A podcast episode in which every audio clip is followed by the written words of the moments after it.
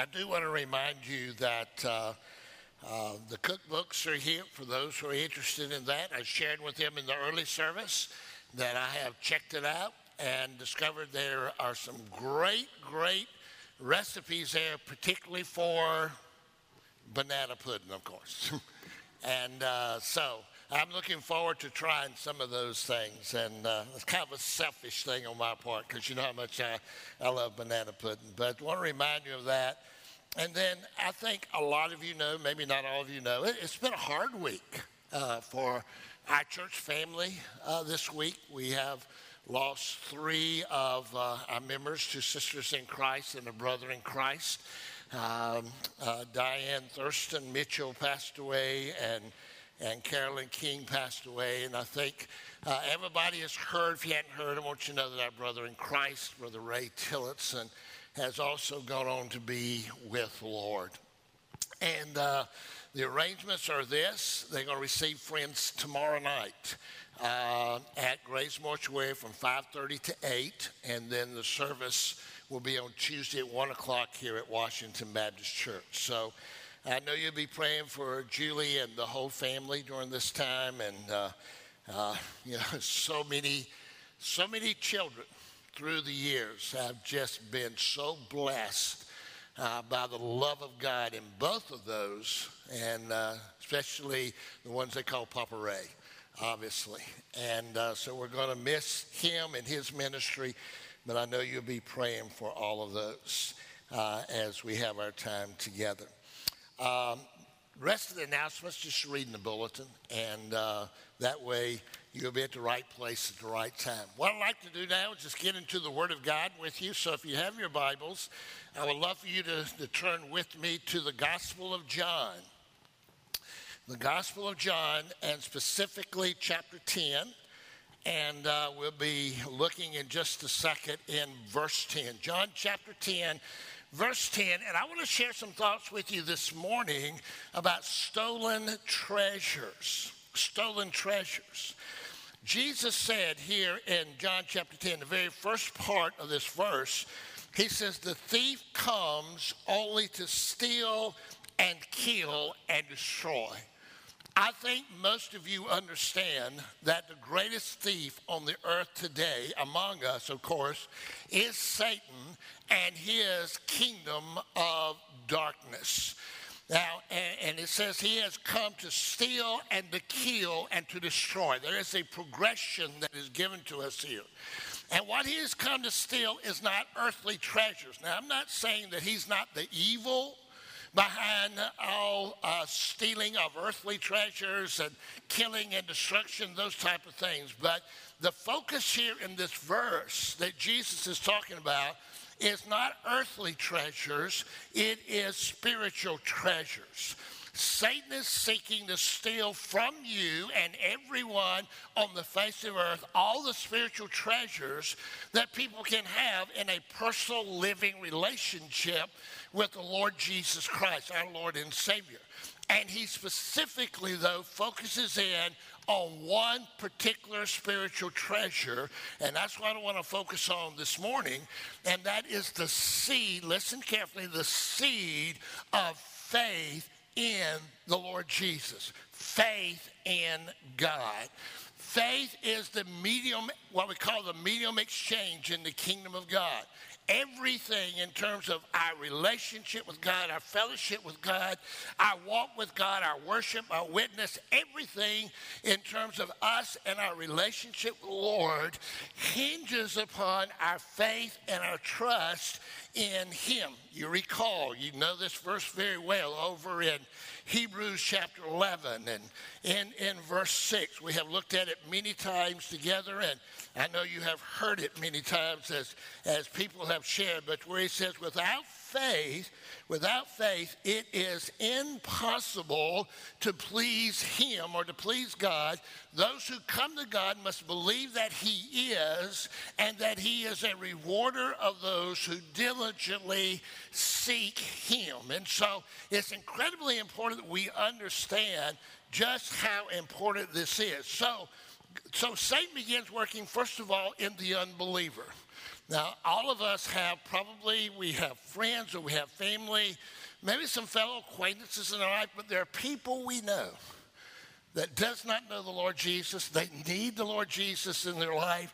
We want to see them. So maybe you're standing in the gap and you're praying for them. Maybe you're pursuing them. You're trying to build a relationship with them, and, and you're looking for every opportunity to present the gospel to them. And maybe you're discouraged because it ta- it's taking so much and so long, and you don't even see any evidence yet that all your prayers and all your pursuing and, and every time you share the gospel, those just falling on deaf ears. Well, there's a reason why. Because Satan and the kingdom of darkness brings the whole, listen to me, the whole arsenal of hell against that unbeliever and against everything you're doing. Because here's what he knows if that seed of faith gets planted in their heart through the gospel, the Holy Spirit of God then will water it and one day bring fruit from it. And so as a result, he is fighting with everything he has, the whole arsenal of hell, to keep that seed of faith through the gospel getting into their heart. And that's that, that, means you're right in the middle of the most incredible spiritual battles that are going on on the face of this earth.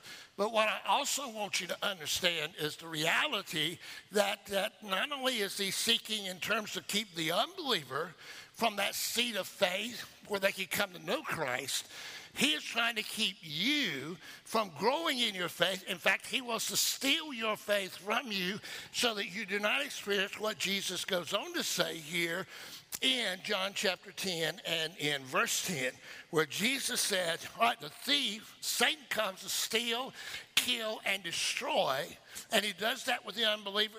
Listen, if he can keep that seed, if he can steal the seed away, he can kill every opportunity for them to come to know Christ, and eventually he's going to store their life in eternity separated from God in that place called hell. But Jesus said this.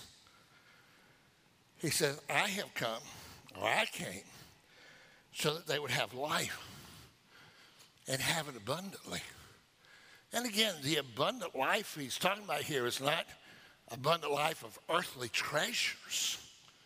He's talking about spiritual treasures, like the Lord God fulfilling the purposes he has in your life, and you experiencing the promises of God that comes in the Lord Jesus Christ and, and God personally blessing you in your life. Everything involved in terms of our relationship and our fellowship, this personal living relationship with Him.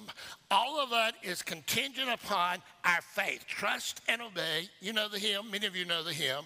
Uh, there's no other way to be happy, to be joyful in Jesus, but to trust and obey. And so he seeks, even as a child of God, he is seeking to steal away your faith so that you cannot experience those purposes, those promises, and personal blessings. Would you just hold your place here and turn with me to the Gospel of Matthew for just a moment? In Matthew chapter 15, and I want you to look at verse 8 because in this one verse, Jesus is, is drawing our attention to a problem that, that we need to address when we talk about this issue of faith.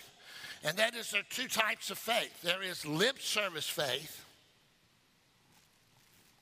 and there's living faith.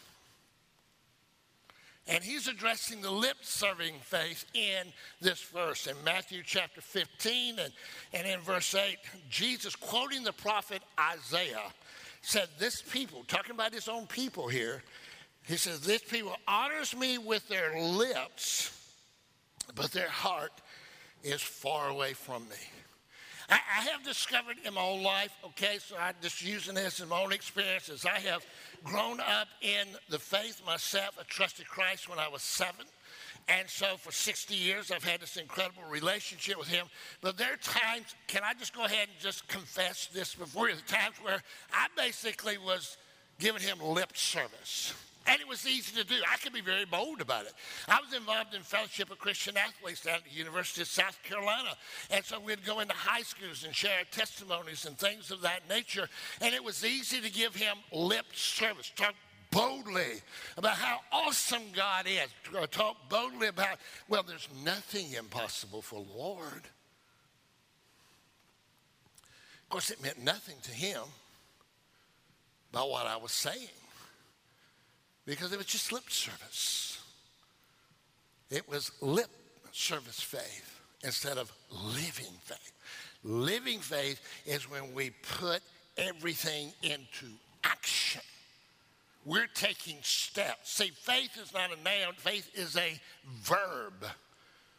And so it's easy. You know this. I'm just sharing what you already know. It's easy to live by lip service faith. All you got to do is say it. But living faith is you've got to live it. And so he says there is an issue that is here. So when we're talking about faith, I'm not talking about lip service faith. I am actually talking about living faith uh, in the Lord Jesus Christ.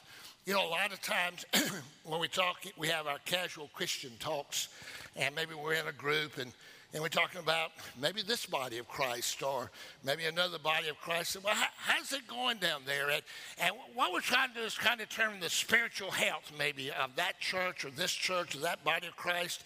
And what we do is we talk about what? Buildings. And we talk about programs. And it's not that buildings are not important. I praise the Lord for this facility and all the facilities that we have. And I praise the Lord for all the ministries we have. But listen to me when the Apostle Paul wanted to gauge the spiritual health of a body of Christ or of a believer, he didn't focus on buildings, he didn't focus on programs or ministries. He wanted to know where they were in their faith. So let me just give you an example of this.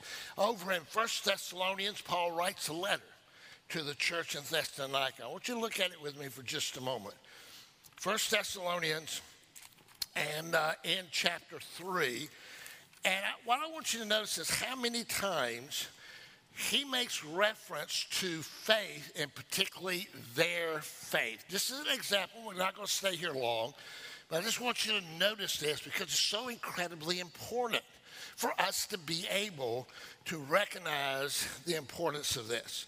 It says in uh, chapter 3 and verse 2, uh, he is writing to them, and, and the scripture says this as we begin to look, it says, And we sent Timothy, our brother and God's fellow worker in the gospel of Christ, to strengthen and encourage you for the benefit of your faith Paul said, I want, I want to make sure your faith is strong. I, I want to make sure you're not uh, one of those what we call Alka-Seltzer Christians, you know what I'm talking about? Or Alka-Seltzer professors of faith, professions of faith, you know, where you're plump, plump, fizz, fizz, and it's not long till the fizz is gone. You got what you got the got the picture there.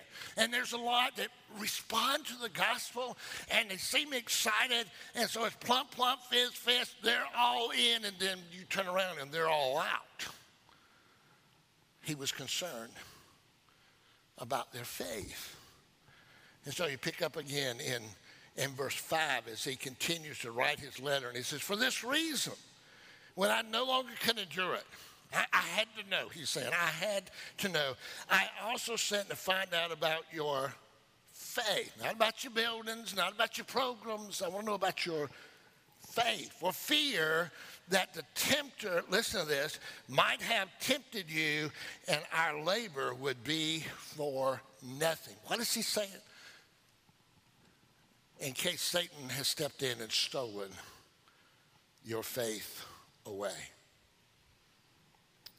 So he says this in verse 6 But now that Timothy has come to us from you and has brought us good news of your faith and love. And then down in verse 7 For this reason, brothers and sisters, in all our distress and affliction, we were comforted uh, about you through your faith. And then in verse 10, he says, As we keep praying and most earnestly night and day, that we may see your faces and may complete what is lacking in your faith. So here's my question Where's your faith?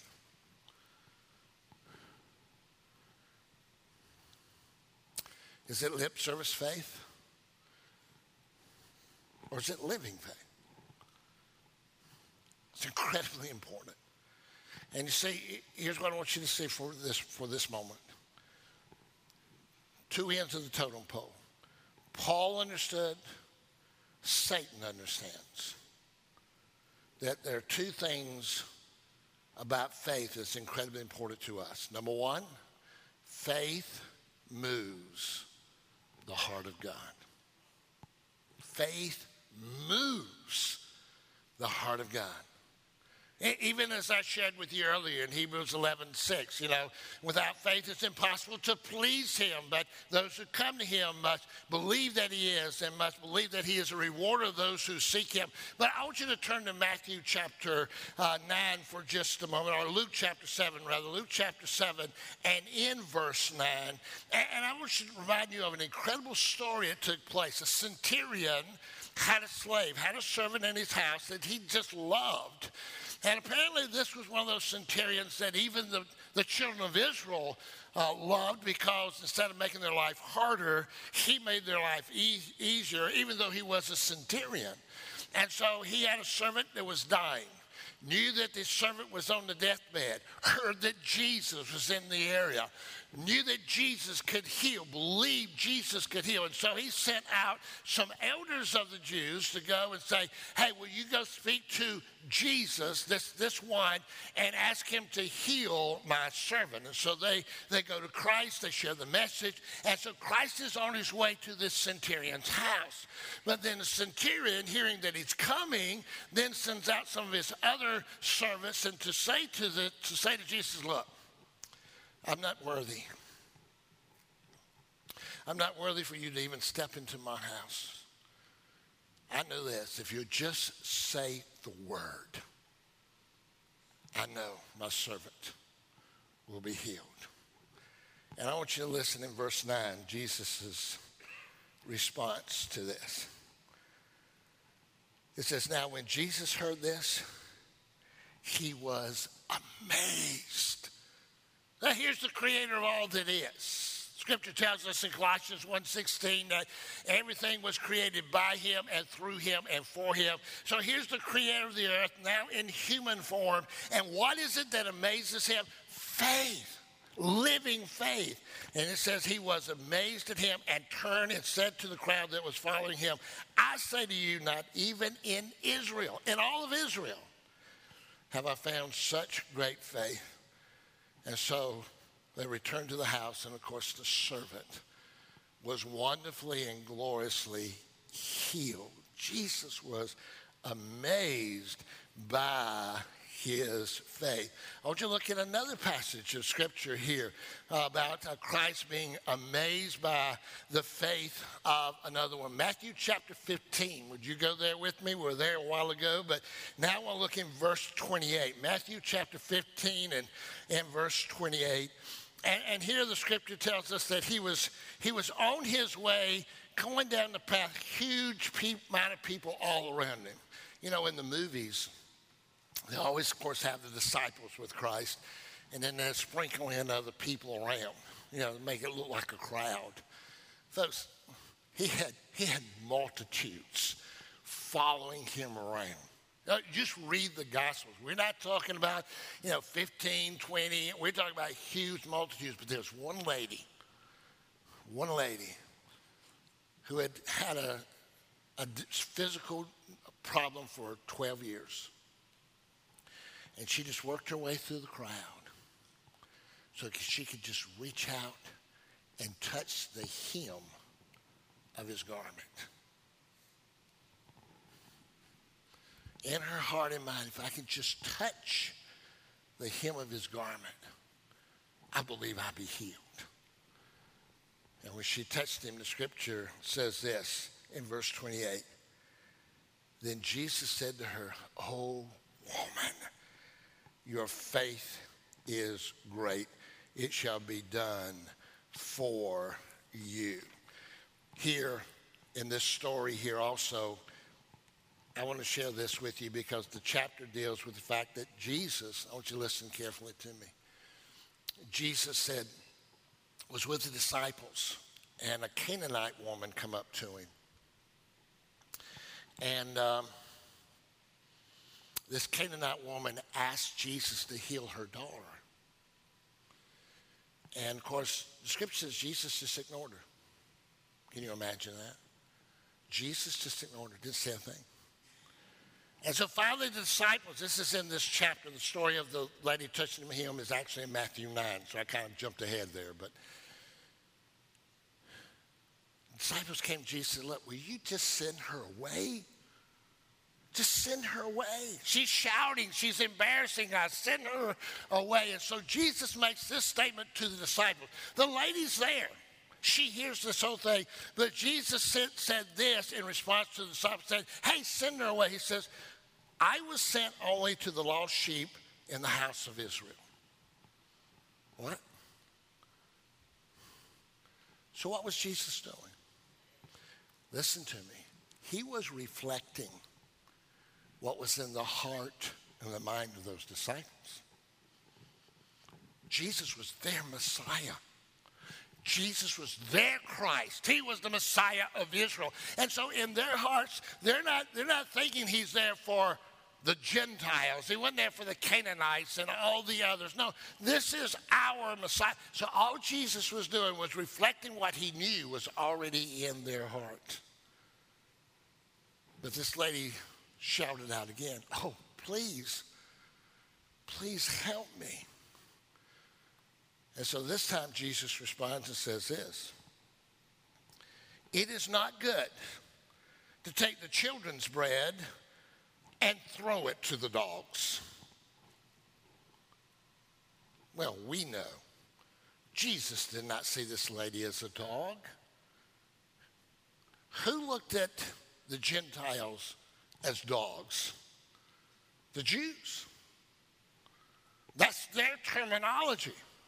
So once again, Jesus is, he's really just reflecting what's in their heart because he's fixing to teach them an incredible uh, lesson that he had come for whosoever. He is the Christ for everyone. He is the Messiah for everyone. And so here's how the lady responds to this. Well, even the dogs eat the crumbs that falls from the master's table. And then this, which as I shared with you a moment ago, is actually what he said to her. O woman, your faith is great. It shall be done for you as you desire. And her daughter was healed at once, immediately. You see, faith moves the heart of God. And when faith moves the heart of God, faith, as you know, moves the hand of God. So, once again, go back to Matthew chapter 9. Got a little ahead of it a while ago, but I want to get back to it and go back to this same incident. Matthew chapter 9, verse 22, the lady I was talking about who had the issue of blood that touched the hem of his garment. And it says in verse 22, but Jesus turning and seeing her said, Daughter, take courage. Your faith has made you well. And at once she was made well. Notice in verse 29, two blind men had come to Jesus said, Would you help us with our blindness? Jesus asked him this question Do you believe? Do you believe I can help you? They said, Yes. And so the scripture says in verse 29 that he touched their eyes, saying, It shall be done for you according to your faith. So what Paul understood, what we need to understand, what Satan knows, is that living faith, not lip service faith, living faith moves the heart of God and moves the hand of God. So Satan is seeking in every way he possibly can to steal your faith away to put you on what, and we haven't sung this song in quite a while, but some of you remember this song, put you on a path called slow fade. That just keep drawing you away from your faith and your trust in the Lord. He is crafty, He is deceitful of all uh, deception, He's a liar of all liars. You know, this is exactly what He seeks to do. So I want to share with you three ways in which Satan will seek to steal your faith away. I could do a whole series on this, but for today, I just want to touch base with these three things. First of all, Satan uses discouragement. Our lives are multifaceted, let's be honest. I mean, you know, it's just, just, we have so many different things going on in our life, so many different relationships, so many different challenges. I mean, our life every day is multifaceted. So here's what Satan wants to do he wants to bring discouragement into every facet of your life that he possibly can. It could be in your own personal walk, your walk of life, and you're discouraged. Maybe you haven't uh, uh, achieve the things you wanted to achieve, or maybe you're even discouraged about your own spiritual walk, or it, it could be many, many things that could come up. It could be discouragement at work. How many of us have not experienced that at work? You know, where we just get discouraged because we're imperfect people dealing with other imperfect people who respond to us in a perfect way, an imperfect way, and we respond back in an imperfect way, and we end up with what? A mess. Right? That get rather discouraging. You could be discouraged in the body of Christ. But here's what Satan wants to do. All he wants to do is plant a spirit of doubt in your heart. A spirit of doubt maybe about life maybe a spirit of doubt in your marriage, but ultimately, a spirit of doubt about God's love for you. Does he really care? Isn't that what he did in the Garden of Eden?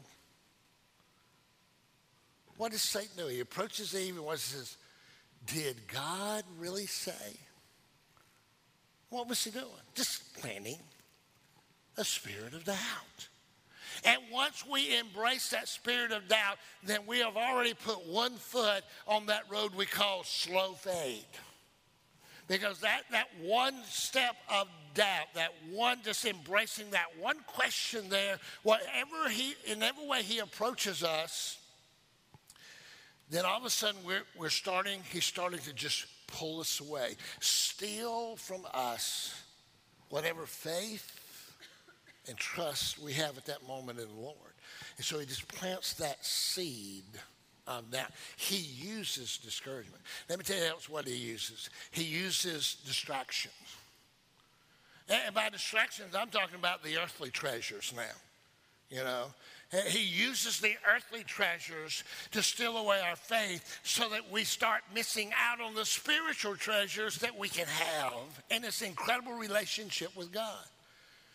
And it comes in with, you know, the pursuit of possessions and not just the pursuit of possessions, but the pursuit of pleasure and, and the pursuit of, of just personal achievements.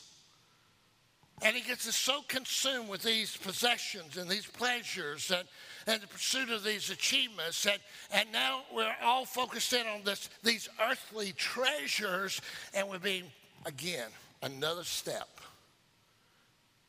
onto this path of slow fade where he is stealing, subtly, craftily stealing that faith. Because every step on this road of slow fade, we lose faith, we lose trust, we're moving away from the Lord. You know, the I believe the number one religion in America is secular humanism. So that's not a religion.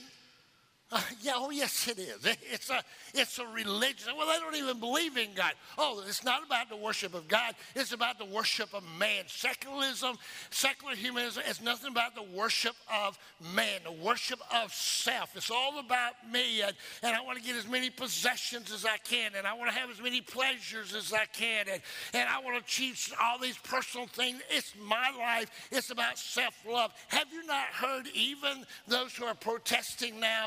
They have the signs up and they interviewed this one lady, and of course, she's protesting the, the decision by the Supreme Court. And she just said it, said, Look, this is all about self love. She's right for them. That's the heartbeat of secular humanism. It's about me. And we're bombarded with it. And so he uses not just discouragement, he uses these distractions coming at us from every possible direction to steal our faith away, put us on this road of slow faith, getting further and further away from our trust and obedience to God. Now, with these distractions, Satan uses demands. What do you mean by that? Well, when you start pursuing possessions and start pursuing pleasures and personal achievement, and all that's kind of just thrown into the pot of your life, you've taken on a lot of stuff, a lot of responsibilities on your life and you don't have time, I don't have time for the Lord. That's what happens. He's winning this battle. The thief. And when he puts you on this, and we take that step rather onto this pathway of slow fade, and he begins to draw us away from the Lord, and our faith and our trust begins get smaller and weaker. And as a result of that, he is leading us to the point where he is killing every opportunity for God to fulfill his purposes in your life.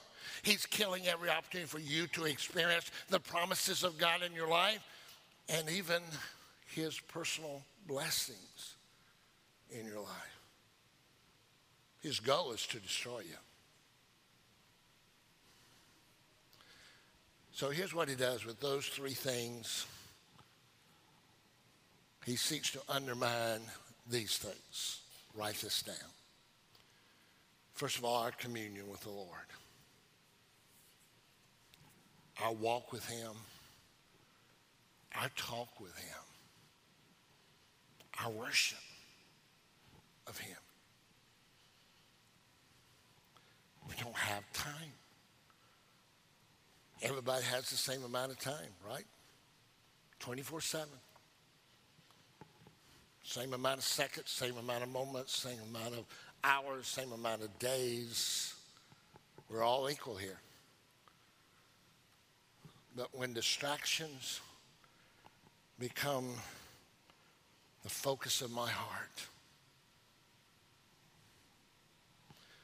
then I don't have enough time for the communion I need with the Lord. I've been there, done that. So it's not something I'm not aware of. I have made that mistake, even as a pastor. It can happen. And I don't have that time.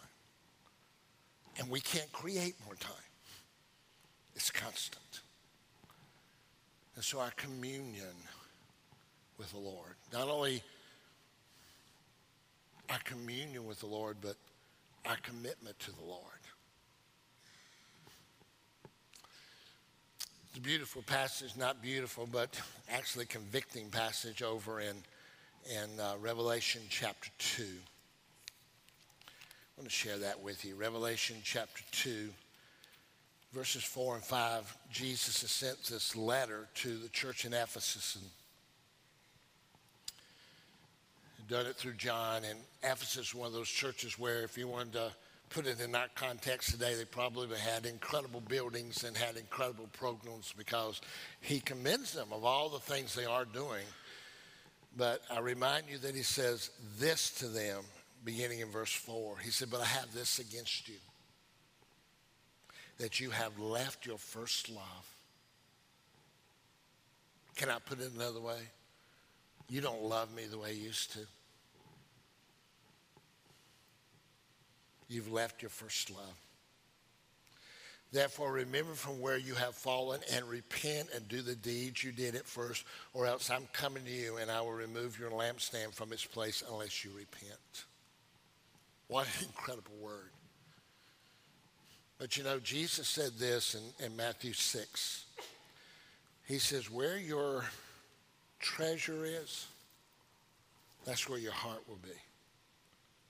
So let me remind you one more time. He did not say where your heart is, is where your treasure will be. No, no. He says where your treasure is, that's where you're going to take your heart. And if your treasure is the possession of things, and your treasure is the pleasures of this life, and your, your treasure is just personal achievement, all those things as part of this world, that's where your heart's going to be. And so he is seeking to undermine our communion with him. He's seeking to undermine our commitment to him. And he's seeking to undermine our calling by him. You are called. As a follower of Christ, you're called. You've heard me preach this. You've heard me teach this for so long. And, and, and, just to remind you, I have a calling, but it's just, it is my calling. You have a calling. Mine's to be a pastor. Your calling is different. But ultimately, it comes down to this you are called to serve the Lord. As a follower of Christ, there is not one single true follower of Christ that is not called to serve Him.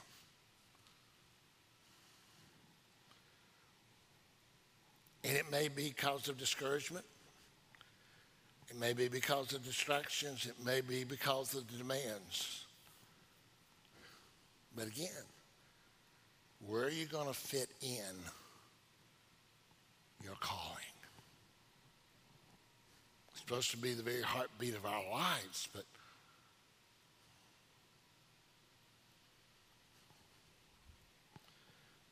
so let me leave you with this word. You know, you know what's going to be beautiful about heaven? There's no clocks in heaven. Hallelujah, amen? Oh, come on. All right, let me leave you with this word of encouragement. Our faith moves our hope in Christ. So let me just give you this. Probably should save this for another message, but I'm going to give it to you right now. 1 Samuel chapter 30. David made some bad decisions and he aligned himself with actually his enemy, the Philistines.